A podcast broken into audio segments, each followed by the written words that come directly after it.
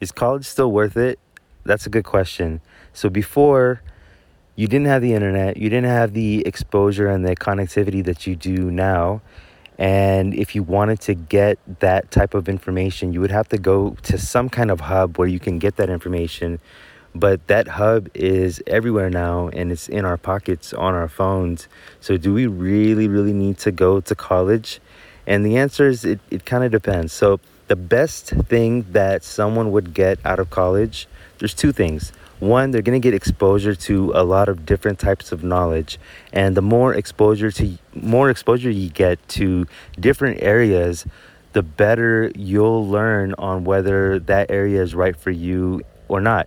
So it's a good place to go fail and get exposure across different topics. The second benefit is you get exposure to people and here's the thing no matter what college you go to, you're going to get the same exposure to the same topics. So it doesn't matter if it's community college to an Ivy League school, the, the material is going to be the same. The material, the information, that's been commoditized. What's not going to be the same, however, is the caliber of people and the people that you actually surround yourself with, the people that challenge you. They are going to make you become who you want to be.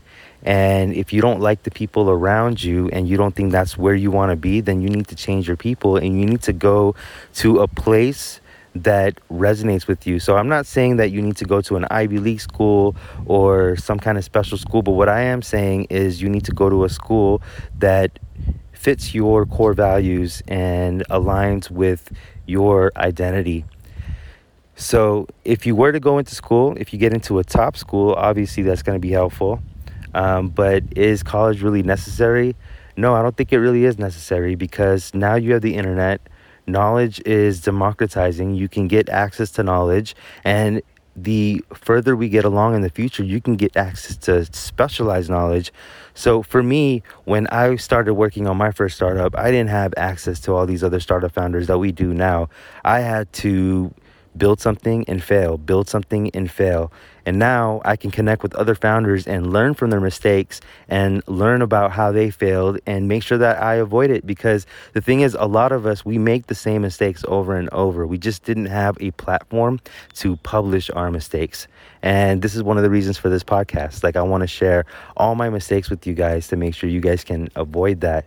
And that's that's another thing that you might get at college. But you don't really need college to, to get that anymore. I mean, you have social networks, you have Clubhouse, you have podcasts, you have so many other avenues to connect with people. And what you ever, whatever you want to end up doing, like those are the people that I would really, really connect with. There is a famous saying, you are the average of the five people around you. And I think that's from the book Think and Grow Rich by Napoleon Hill. And that is very true. The people that you surround yourself with, they will they will shape what your future looks like. They will shape what you get access to. And if the people around you aren't doing what you want to do in life, then you need to change the people.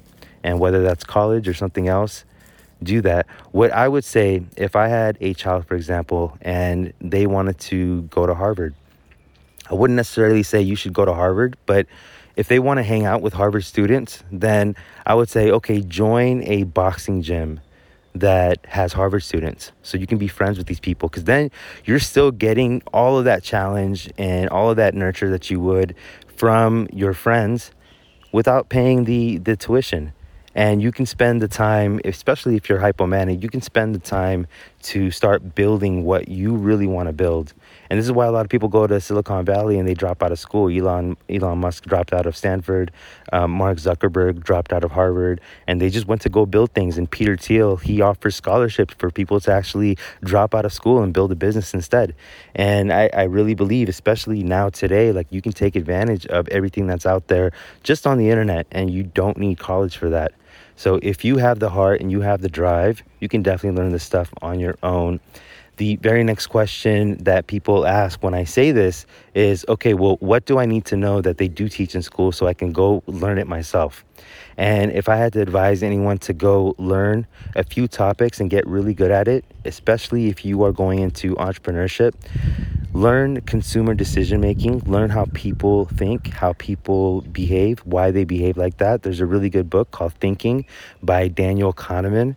It is an amazing book and it definitely changed the way I see the world and the way I see other people and the way I, I think about things as well.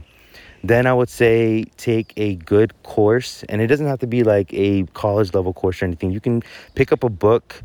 Um, so the topic is, or the course is statistics. Definitely learn statistics, and you can pick up like an MBA statistics book and just go through that book and learn statistics really well. Then I would also learn how to communicate your ideas properly, and that just coming that just comes from learning different frameworks. And if you want to be able to communicate your information properly, and also want to be able to analyze information really quickly, what you can do is you can go get this book that is a favorite among MBAs. It's called Case in Point, and it's a book that teaches people how to solve case interviews for consulting jobs. And that case method is really important for consulting, but it's also a really good analytical way to approach any kind of problem. And that book, Case in Point, it shows you different frameworks to apply to different problems. So I would go look up statistics, case in point, consumer decision making, and if there is anything else I think of, then you can go check that out on my blog. I'll see you guys in the next episode.